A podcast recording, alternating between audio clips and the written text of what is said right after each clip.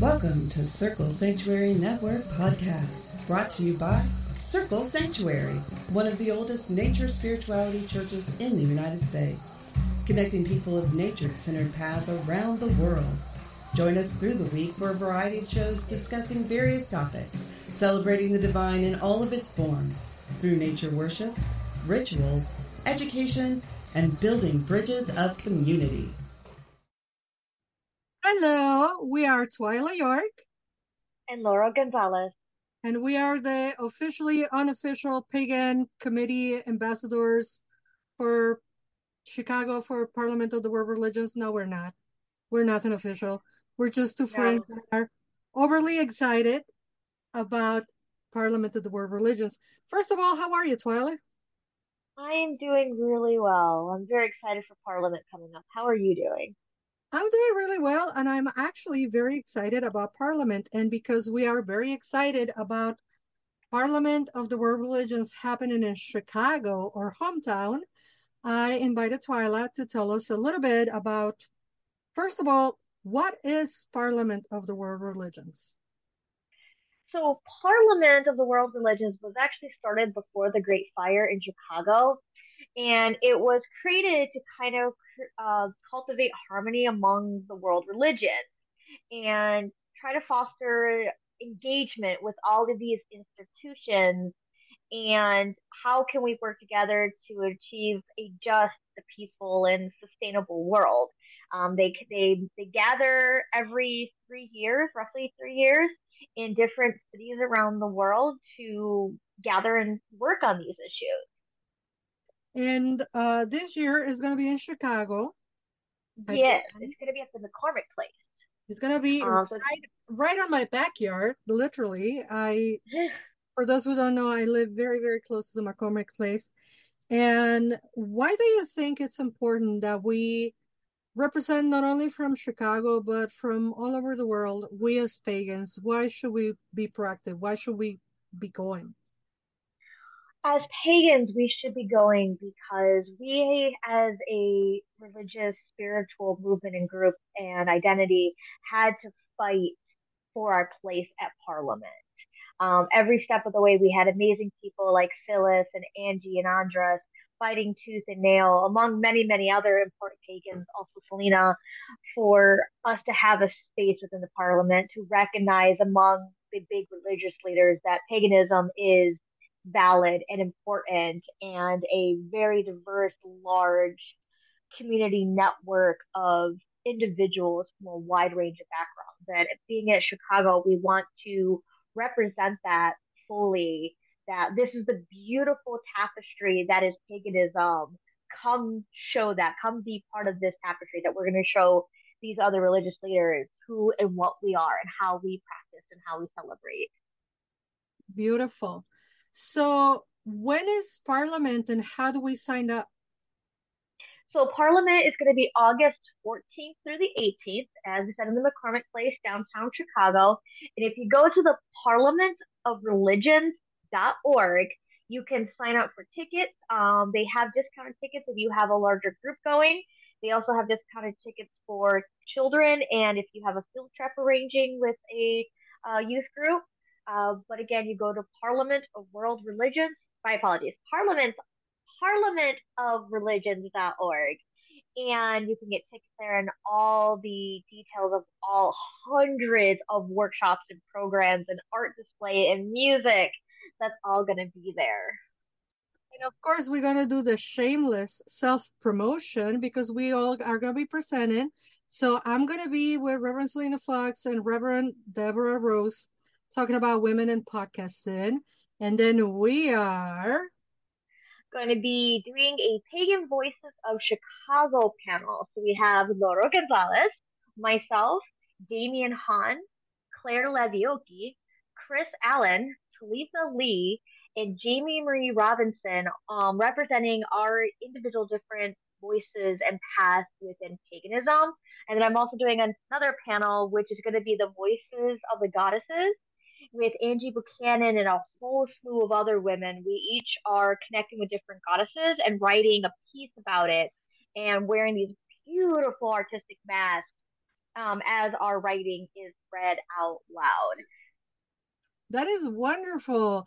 And last but not least, of course, I'm going to be doing a panel with uh, Reverend Karen Green and Reverend Selena Fox about festivals of the dead. Of course, we're going to be talking about Day of the Dead, All Saints Day, All Souls Day, and absolutely Samhain, Halloween, and whatnot. And then whatever else comes through between then and now, because we are going to be taking part on ceremonies or the group, uh, the uh, room, or I don't know. I mean, I'm about to go with the flow and go wherever I'm called. So it's going to be a good time. And please remind us, Twyla, of the website where people can sign up. It's going to be parliamentofreligion.org, and it's going to be August 14th through the 18th at the McCormick Center in downtown Chicago. There's still lots of time to sign up. This is a once in a lifetime thing. It will change you um, being surrounded by all these amazing people from all these different faiths working for a common goal.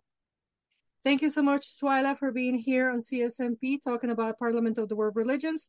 My name is Laura Gonzalez, and until we meet again, never forget that you are loved. Bye bye. Good evening, good morning, good night, good second breakfast, whenever you are, wherever you are. My name is Laura Gonzalez, and I'd like to welcome you to Lunatic Mondays on CSNP, the Circle Sanctuary Network podcast. Tonight, I have a guest whom I love and adore. Her name is Sasha Graham. She's from New York.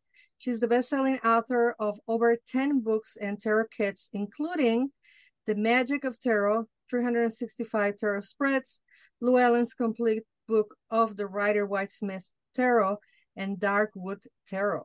She teaches tarot classes and produces tarot events at New York City's premier cultural institutions, including the Metropolitan Museum of Art, Sasha um, has appeared on film, television, radio, and in the New York Times. Welcome, Sasha. It's been a while. Welcome back to the show. How are you? I'm so happy to see you again. I love being on your show, Laura. Thank you. Thank you. And my show loves having you because I love the way you tarot.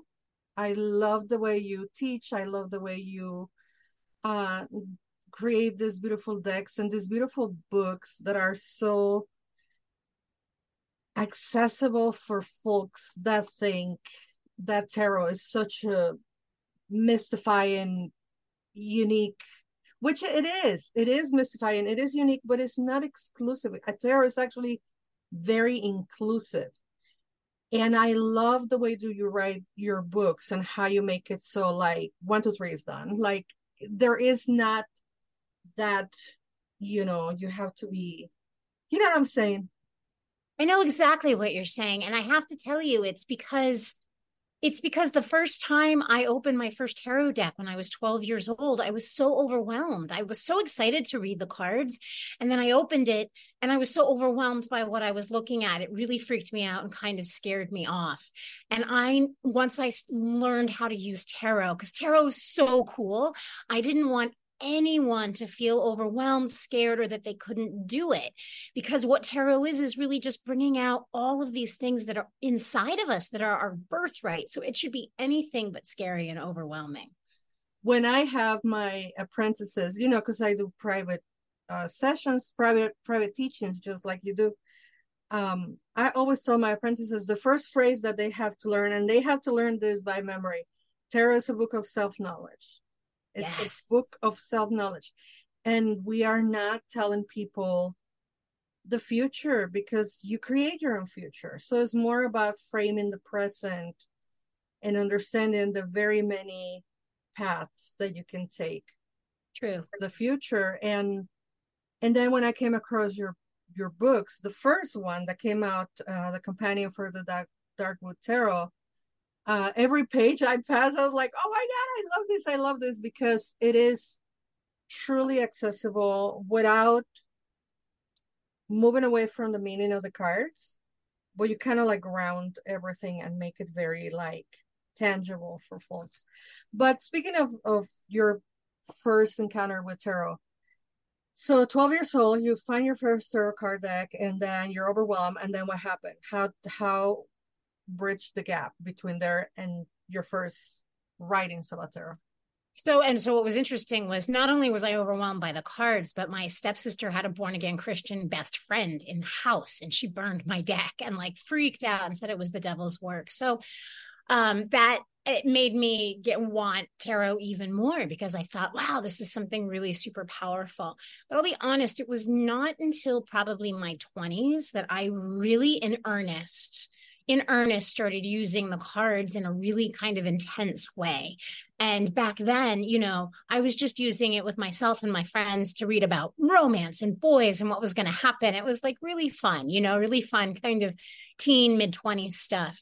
Um, later in my early 30s, uh, when my daughter went off to, to school and it was time to do a new career like she was off but i thought you know how what kind of career can i have as a stay at home mom, even though my daughter's away at school, I was using my daily t- card a day practice to, to find the answer to that question.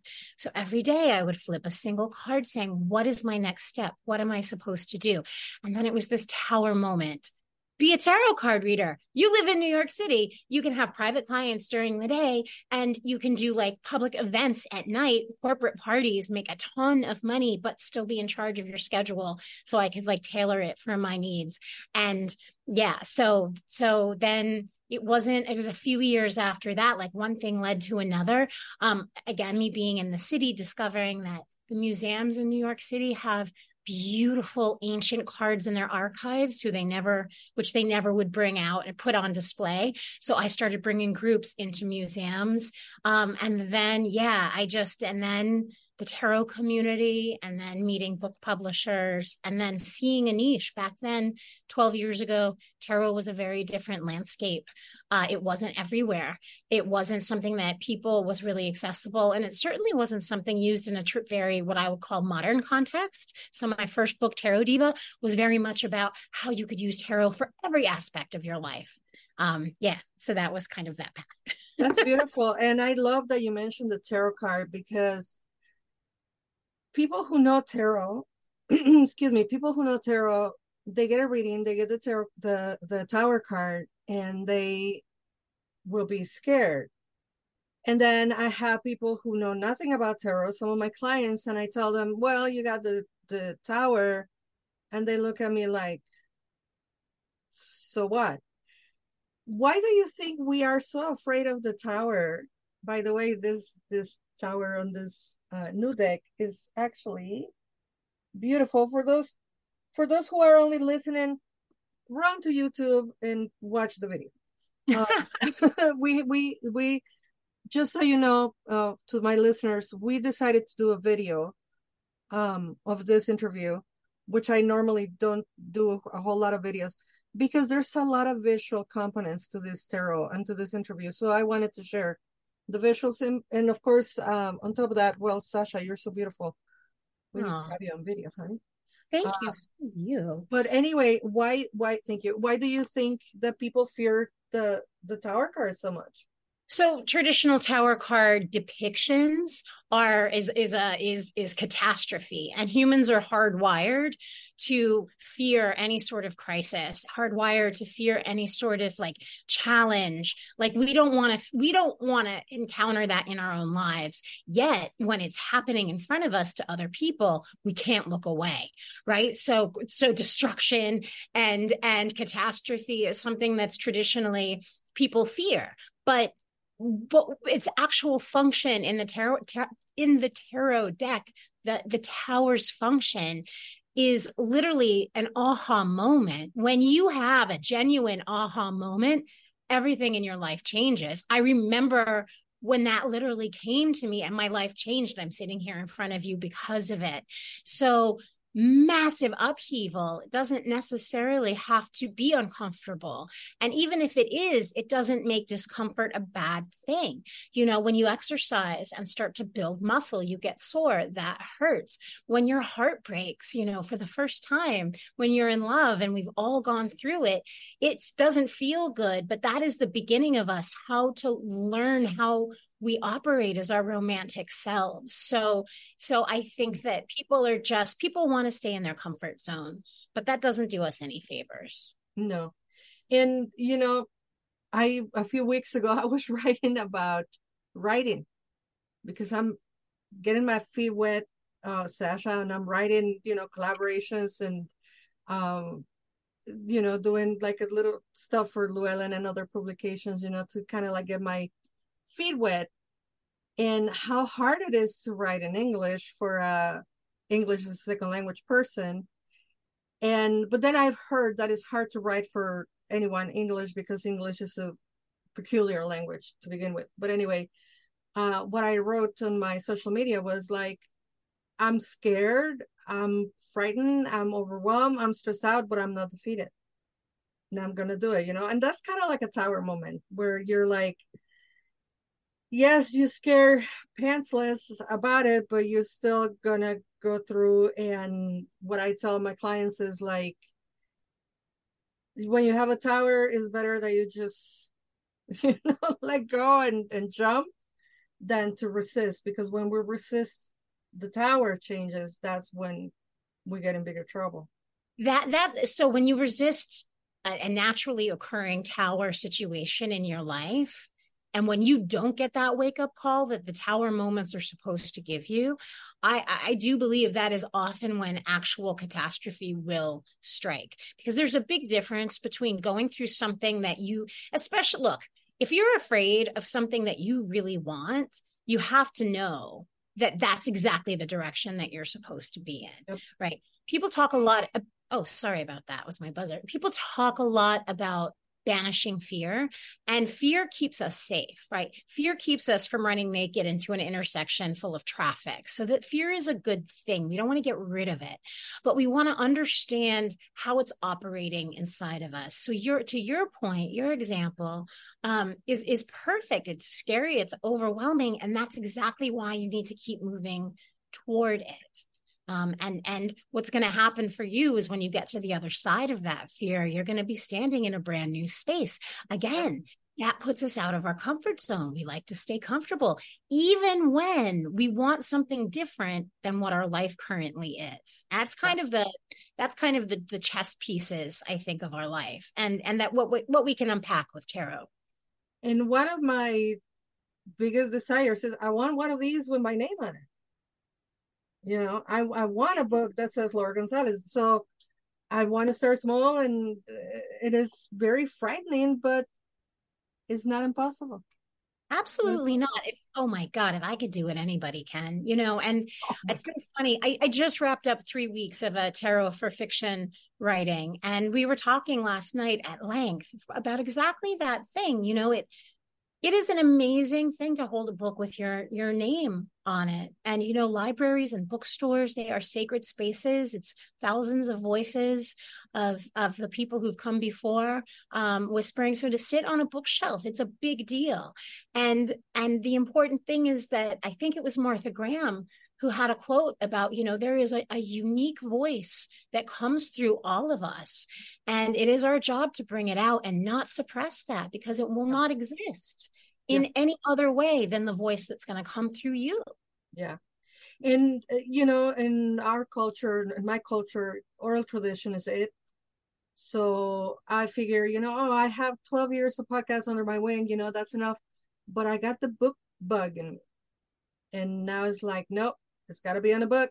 It's got to be in writing. So, anyway, back to you because this is not the Laura Gonzalez show. It's the Sasha Graham show. Uh, this tarot deck uh, that we're talking about today, obviously, Tarot of the Witch's Garden by Sasha Graham, are by Natasha Ilincic. I have to learn how to pronounce her name. Um, it's a beautiful deck of cards, and we were talking about a little bit behind the scenes how different it is in a very good way from the prior deck that you had that I have right here because I use it a lot, the Darkwood Tarot. So when you look at the even when you look at the boxes, I mean it's it's it's a big contrast. Not in a bad way. Not at all in a bad way. It's it's diversifying a, a very similar concept in my opinion but it's kind of like the very luminous aspect of it. Was this intentional? Please tell me it was intentional. yeah. Yes, it was very much intentional. So, so the Darkwood Tarot, just coincidentally came out in the midst of the 20 of, of, of 2020 in the middle of the pandemic which was kind yeah. of a perfect moment for a shadow deck because it was such a shadow moment for all of us. And it was it was during that summer that time period that i had this proposal to llewellyn because i thought i want to see the other side of the shadow witch. I want to see what happens when the shadow witch kind of grows up and matures. And and I was at great length in discussions with my publisher um, about who the artist would be and what it would be, and and I even was like I wasn't sure because water I'm not watercolor is not my jam. The color mm. palette is. I mean, look at the if anybody's watching this, I, I literally live inside. I think the color palette of the Darkwood Tarot essentially. So it was a radical departure, um, and and and my publisher kept saying people need healing people need healing. Let's move forward. Let's get this deck done. So we and so we did that, and and and I think y- you've got the the the the results in your hands because Tarot of the Witch's Garden is about manifestation in every level. So in the Darkwood Tarot and and in my first deck, Tarot of the Haunted House, was really a lot about facing your fears uh, Tarot of the Witch's Garden is about bringing all of your magic out. It is also about a safe space that supports other witches. Mm-hmm. So, the Tarot of the Witch's Garden, the story behind it is a witch who has grown up used her magic to to create a fecund space for magical folk to come to get whatever they need to kind of emerge with in, in full of magic it's so beautiful. I hope people are watching the video. And this is something funny because every time when I'm in, making an interview, doing an interview, I'm always like smiling from ear to ear, listening to the authors because it's such a beautiful thing. So you get to see me this time making a fool of myself and smiling uh, because listening to you is poetry. And look at this card. I mean, please come watch the video. The star card, all about healing. And she's beautiful. And she's got a white albino peacock behind her. I mean, the artistry is so beautiful. How was that collaboration with Natasha? It was it was wild and it was amazing. Like she she has such a pure vision of the work that that she does. Um so she brought so many ideas to the table and um yeah it was it was phenomenal you know it was a really it was a great experience. It was a really great experience. I am going to be uh, i think i said it already but i'm going to say it again. I'm obviously biased and my favorite card i already pick a favorite card is the queen of swords isn't that glorious? Isn't she any, just sublime? any similarities are mere coincidence. Especially blue. Um, and what I noticed too, Sasha, and and being an indigenous Mexican fat queer vegan uh, woman that has so many intersections of um uh I can't remember the word now. So many intersections of minorities um, I can see on this book, on the illustrations, a lot of diversity. Was that intended? That was 100% intentional. And there were, there were, there were a lot of conversations about that. And to be honest with you, I think, I think we've passed the point at which non-diversified decks are going to be out there. I'm working on something right now. Um, it is going to be chock full of of everything that you see like yeah. So I, I i just i think that moment in time has passed. I don't think that it does any justice to anyone to not create a tarot deck that's not accessible to anyone and everyone that wants to see themselves represented inside the deck. Absolutely. And and i saw that there is diversity on age diversity on size uh diversity on color and um perhaps ethnicity uh, we have a redhead on the cover. I'm looking for justice because justice looks to me like an indigenous woman. Mm-hmm. Some might say she looks like an Asian woman. She probably looks like a New Zealander. Yeah. I don't know. Yes. But a lot of people are going to see themselves, and then the string that is behind her, the I mean, she looks really righteous. you know, she's perfect. Doesn't she's she perfect. look amazing? Yeah, she's perfect. So, thank you. The the visuals are darling. The illustrations are beautiful. I was uh, a few weeks ago. I did the unboxing. I was talking about the um, the things that are important for practical tarot readers, right? Because you have your people that read the tarot for themselves daily, and mm-hmm. that's their thing, and they do it, and it's part of their magical journey. But then you also have a plethora of us people who this is our working tool. And as a working tool for me, uh, and I think I said it like a million times on the unboxing, I am not particularly crazy about borderless decks. I'm not against them, but it's not like I'm looking for a borderless deck. But this happens to be borderless, and uh, the texture on the cards is beautiful. Thank um, you. It is it is glossy, but it has texture, which is I don't know. It, it has a name, this texture, but I don't know because I don't work on lithography. Um, Llewellyn calls it a linen finish linen finish. That's that's what I couldn't remember uh, during the unboxing. And I'm like, it looks like fabric, but I can't remember the name. Well, I was close. Uh, linen finish. And excuse me, the weight of the cards is such that you can actually shuffle without straining your hands.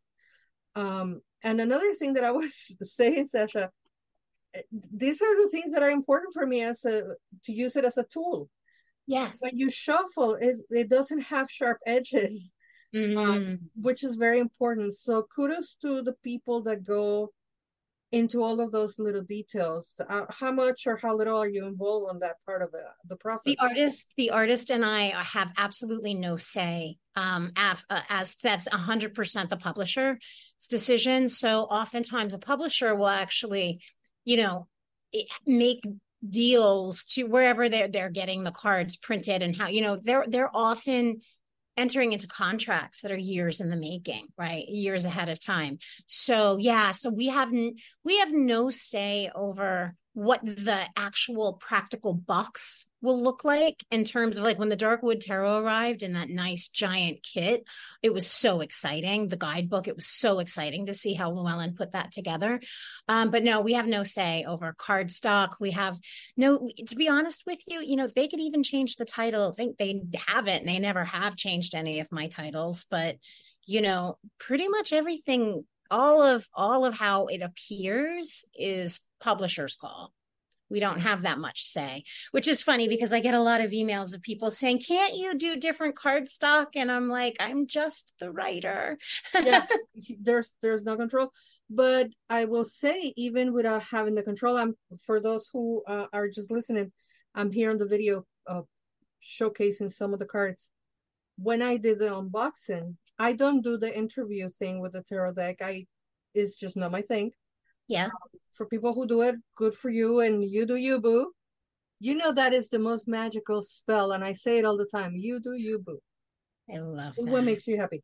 But as I was unboxing, I threw out the cards just to see how they slide, and they slide really nicely on the yeah. on the velvet. And I pull one, and what did I pull? The three of coins, the three of pentacles.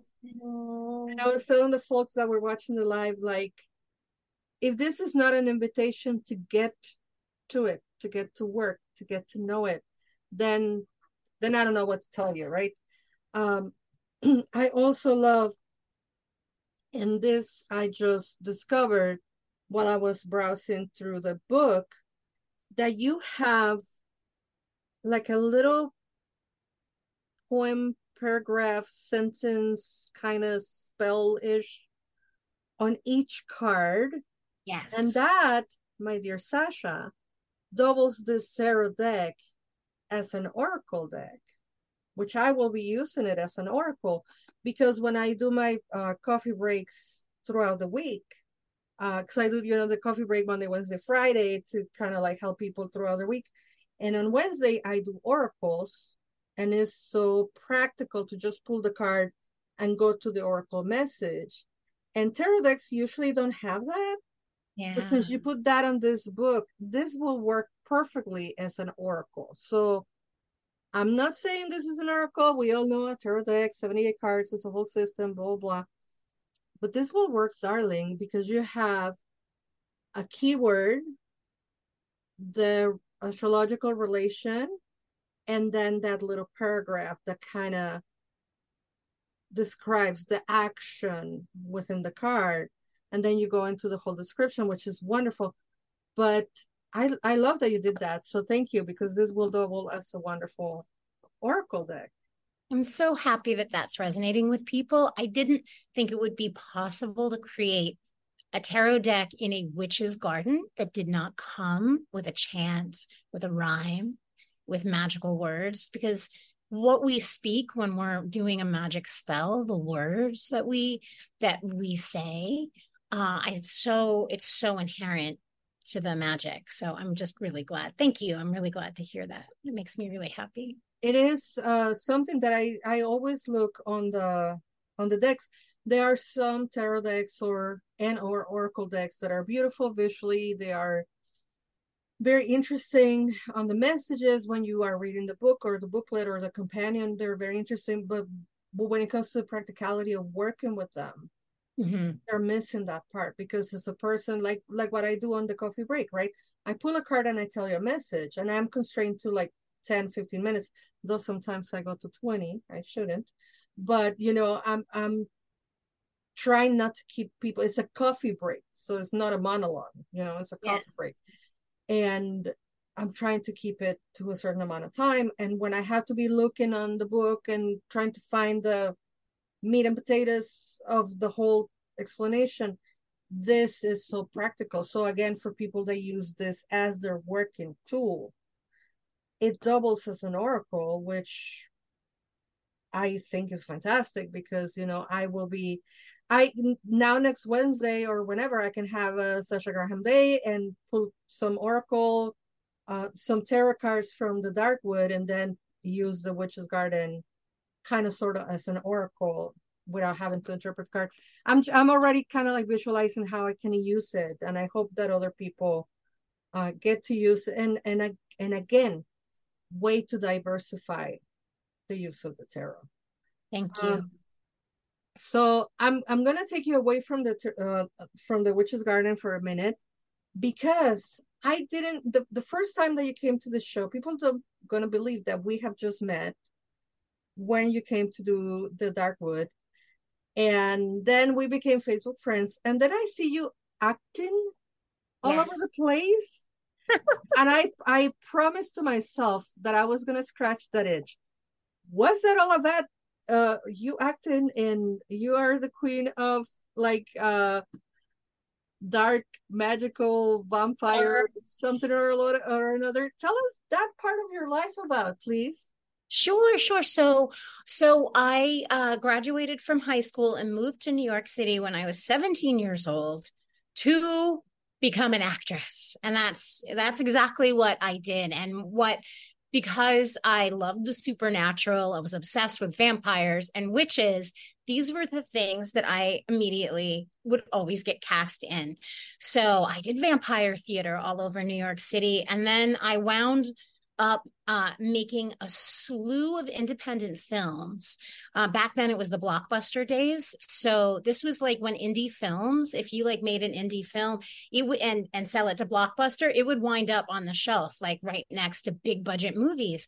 So I worked with all of these like New York City and East Coast kind of avant-garde filmmakers who were making these like baller B horror movies, which for me as an actor was phenomenal because all right this is the 90s right? So i'm not playing the girlfriend or the wife or the side piece in a movie. I'm playing the vampire the werewolf the mafia hit chick. I have a body count. And if my character ends in like some gruesome death which a lot of a lot of my characters did die i went down fighting right? And and it's a funny thing because it wasn't until after I was well into publishing and tarot that I realized it was all of my work has been about claiming your supernatural power you know? And And so that's why horror and tarot and the gothic and the spooky all feel like home to me because there is something about darkness and fear and spooky stuff, especially when we're engaging in it in an entertainment form, that really allows us to look at what is terrifying for us in our real life, but in a safe space. It's like the moon card. You can come up against something really scary in moonlight because it blurs the edges, because it gives you room to encounter something you wouldn't be able to look at maybe in daylight it would freak you out but mm-hmm. but gothic and supernatural like that it gives you the space to look at tarot the darkwood tarot you know it's about looking at the most terrifying thing in your life um, having having a conversation with that in a safe space. So inadvertently, that's always been what I do, and I think it's very much because it's what I try to do with the things that freak me out, you know, mm-hmm. the things that scare me. Um, and and yeah, so so and it was funny. So about 10, I don't know, a couple years ago, a ton of my movie making friends started making movies again and inviting me to come back. And so I'm working with my old directors and filmmaker friends making baller B horror movies.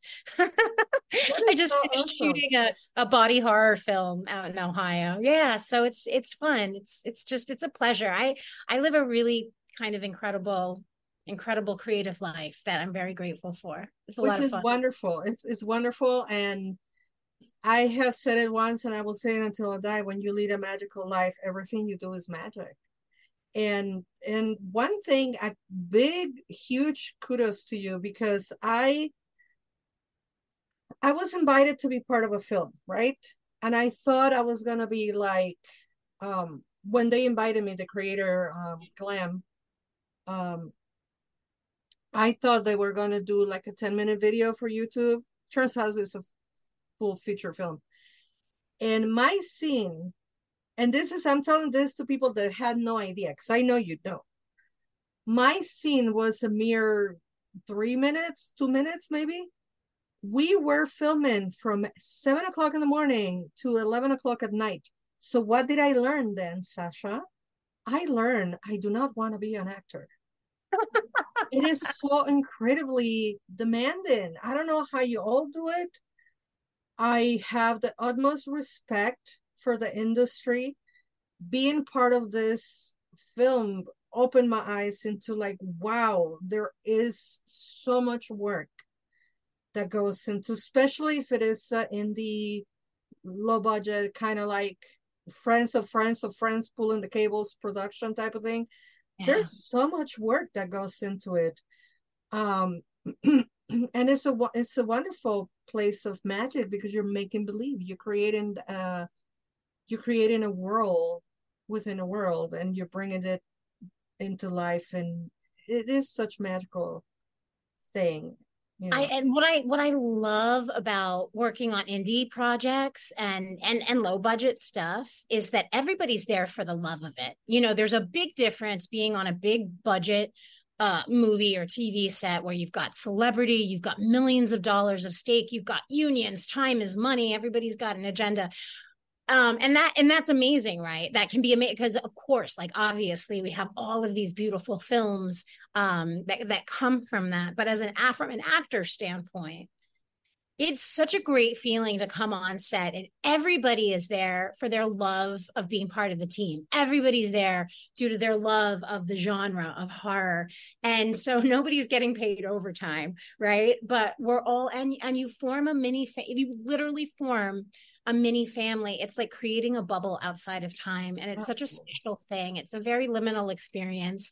When you're gone and you're done, you know, it's kind of over forever. It can be really sad to say goodbye to everyone, which is great when you get to go back and work with the same people. But it is very special. It is, it is a supernatural, magical, um, heightened reality. It's, it's, and it's addictive. It's it's why actors do what they do. It's it's a beauty. I, I find it beautiful. I love it. I love it and it is in and of itself magic because i mean we cannot forget that performance arts and magic are one and the same thing.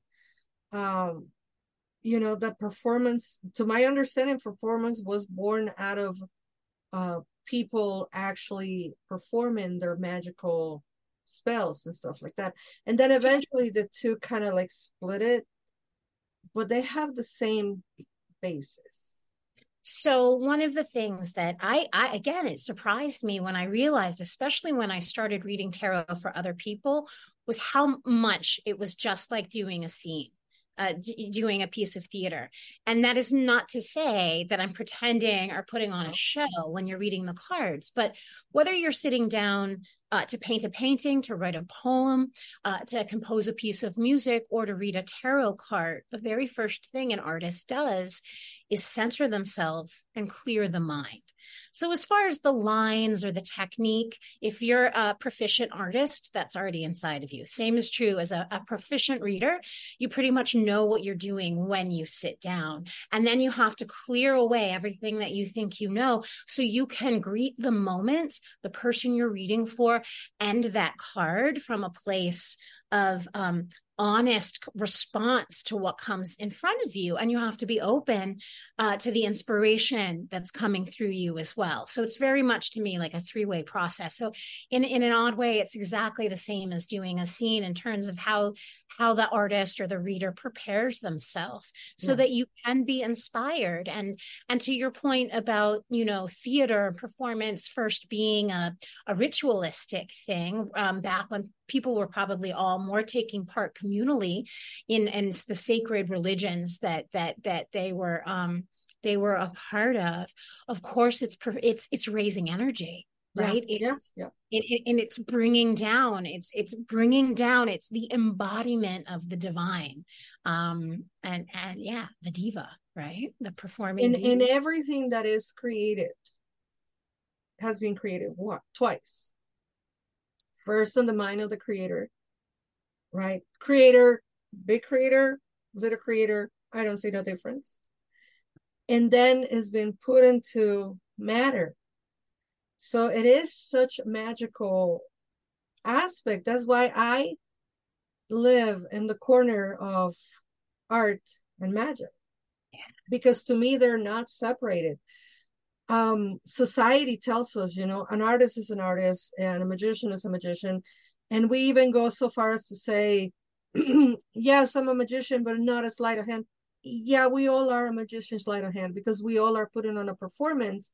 And like you say, when we're reading the cards, because was what is the way I see it is basically we put in a story together, right? Yes. And and we all have all that we have is the blueprint, right, of the scene. We just mm-hmm. we just have the little uh, what is it called storyboard. Ah, the storyboard. yeah, tarot cards are like storyboards we just have like the, the little snippets of the storyboards that are on our table. We have to make the movie when we're telling the story. And that doesn't mean I will never, ever tell a person something that is not on the card. You know, I will never stray away from the meaning of the card. However, comma, you you have so many possibilities. They're so infinite.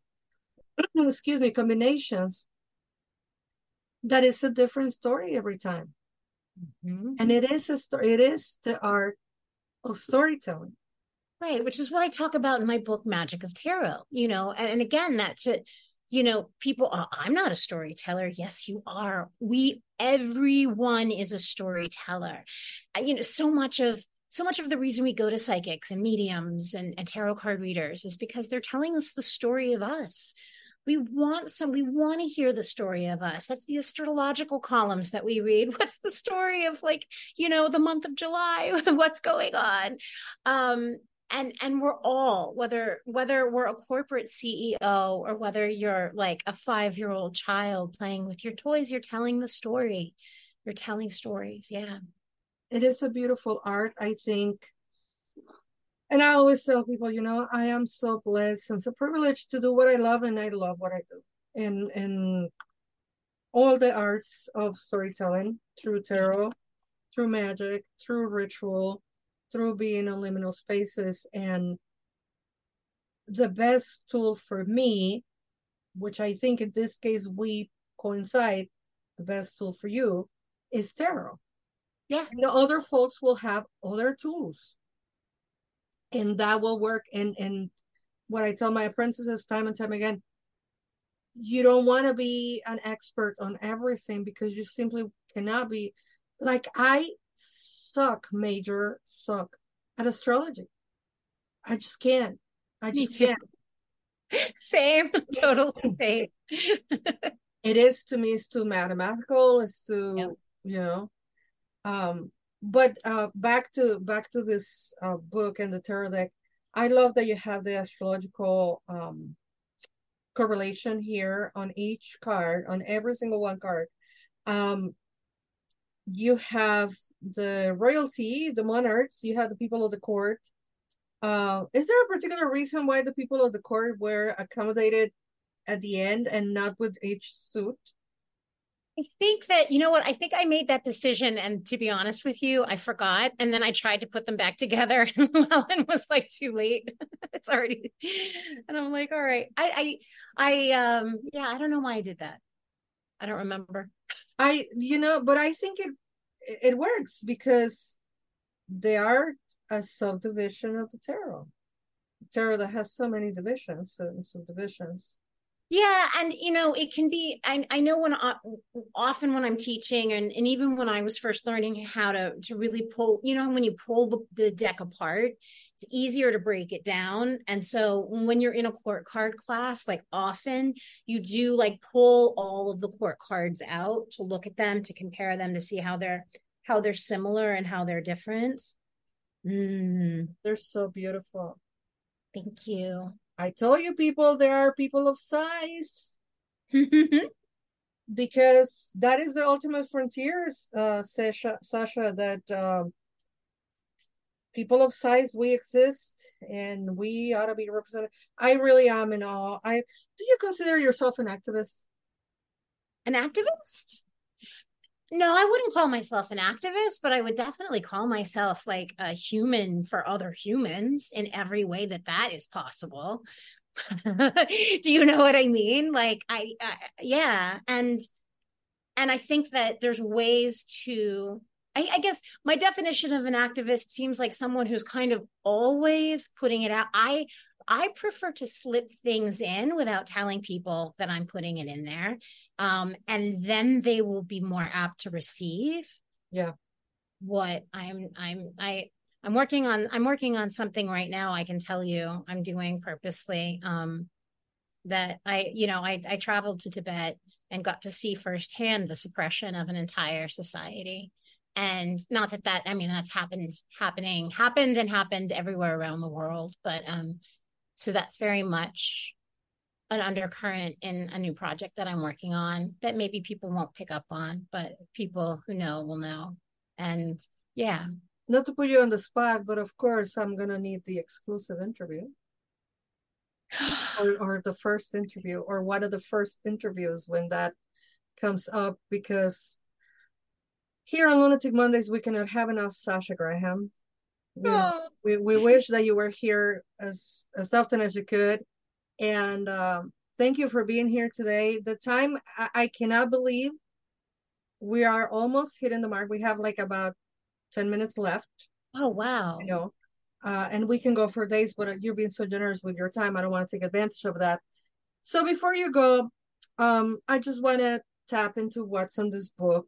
Um, you have spell work here you have the book is divided very very um, creatively very smart smartly wisely. Uh, tending the soil planting the seeds cultivating depth and meaning and harvesting magic. And then you take us through the whole um, divisions major arcana the, the monarchs uh, the lesser arcana etc but you also have spells at the end of the book um, can you tell us a little bit about those spells and Yes. Well, so we always want a book to come with stuff that we can actually do and put into practice. So I again, like the rhymes, I couldn't write a book of the the witch's garden without including a slew of spells and um and also spreads. You know and mm-hmm. and so i tried to succinctly because I, I don't have all the room in the world in a guidebook um, i tried to cover as best i could the main pieces of what of what might be helpful for people so there's spells about romance for home for creativity um, for kind of uh, witchy um like mind blowing uh, ex- mind expanding spells as well. Um and then i also included um re- I, I included an interesting option for reversals in this guidebook because reversals always sit kind of strangely with me. They seem so dark and negative, and sometimes I feel like there's no way. I work with reversals in a million different ways, but a lot of people just tend to see them as as negative. So I put in a prompt to, of how to write the reversal. So if somebody's working with a reversal that they don't like, then then I give them a question that they can pull a secondary card to, um, to to write the reversal. Mm-hmm. So yeah, so I just above above all, I just I want my books to be really helpful. There's nothing more like I love cookbooks because it's all about what's possible and what I can make and create. And I want my books to feel the same way to people that they can open it up and find something that they can do in 10 minutes that will put them in a new mindset or give them a piece of information or make them feel crafty and mm-hmm. and and juicy and creative. I love the spell work. I love, love the spell work because you without giving the book away, you need to go buy the deck folks. What can I tell you? You need to go buy it. It's a wonderful tool and you'll see what I'm talking about with the spells because you include the cards and that's what I'm saying. Um, I also love, of course, visually the back of the deck because again, you give us an ambigram. So you cannot tell if it is yeah. right side up or reverse. And I do do read reversals, not not necessarily on the negative way, I'm with you. I don't agree when people my um mantra, if you will, is they are not negative cards. Oh. They are experiences. And and like life, there are some that are very pleasant and some that they might not be as pleasant. But they are not necessarily inherently negative. It's it's life. Life is not all we don't have sunshine all the time. We gotta have a sunset and and and the idea that like a reversed card is the opposite of its like i don't like oppositional ideas either. Like it's either this or it's that as if there's no gray matter in between as if there's no kind of complexity of of a thing. Like i feel like it's literally it's like saying that like a person that's a good or a bad person and and then that's it. You just wipe that away. Like i think that that's the it's it's a shallow, unhelpful, unhelpful thing. But it makes integrating re- reversals easy when you're first learning, easier. Yeah. Yeah. So I understand why I understand why it exists, but that I don't like, but I don't appreciate it. and the thing is, sometimes a healing card reverse as the medicine. Yes.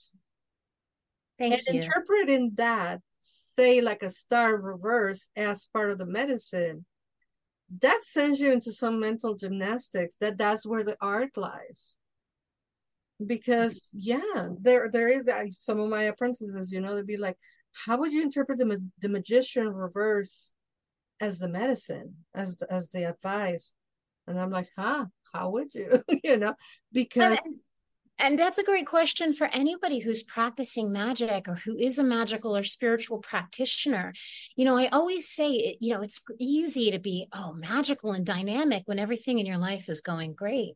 But it's how you finesse the toughest things in your life depression, trauma, grief, sadness, negative habits, addiction. It, and, and we all, no matter who we are, you know, Uh, oh, it's how you finesse that. It's how you work through that in in in with your eyes open exactly you know? that's exactly. the magic.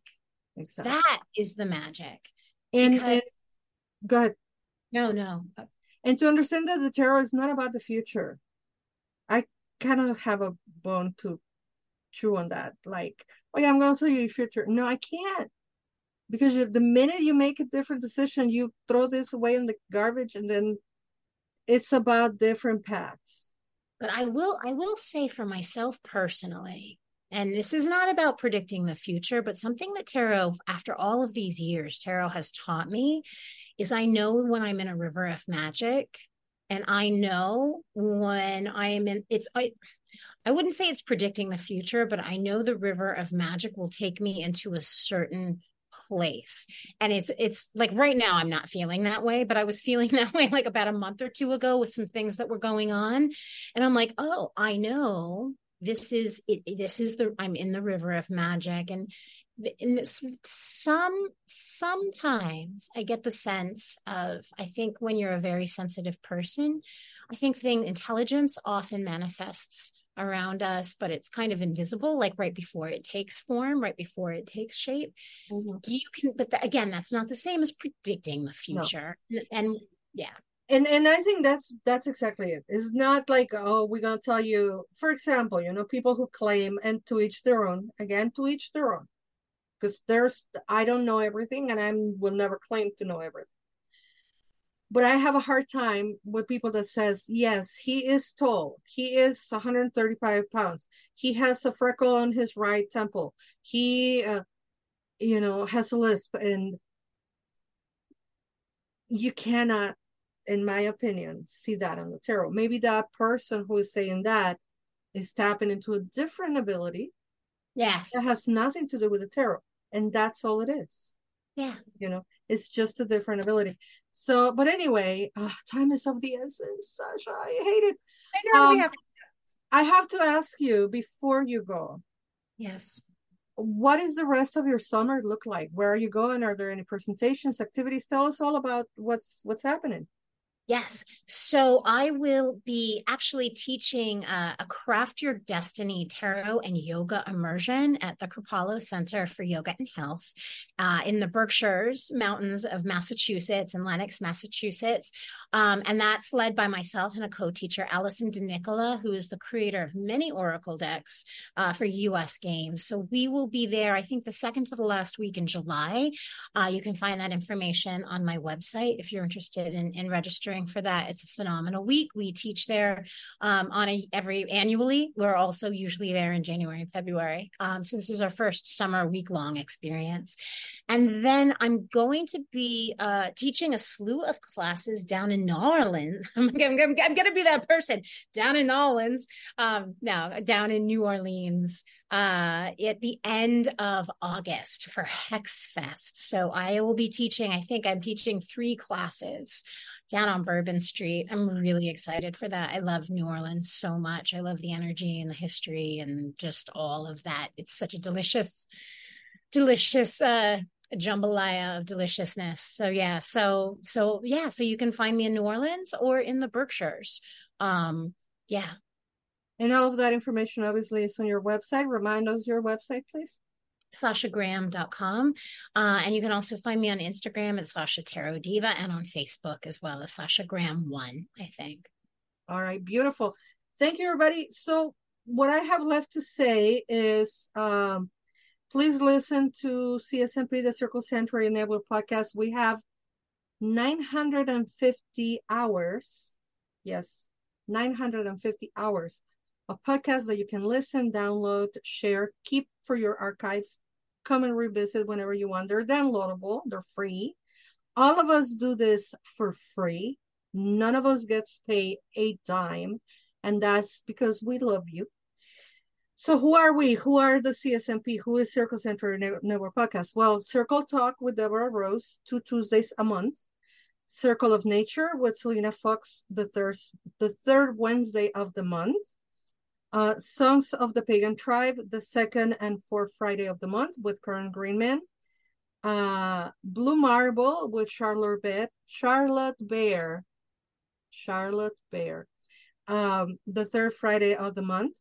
Then we have Paganos del Mundo, Pagans of the World, or Pagaos do Mundo, a show that airs every Saturday on Spanish and Portuguese with Cristian Ortiz, Harbato Leva, Carolina Amor, Monica Gobin, uh, Patricia Finkler, and yours truly, Laura González on Spanish.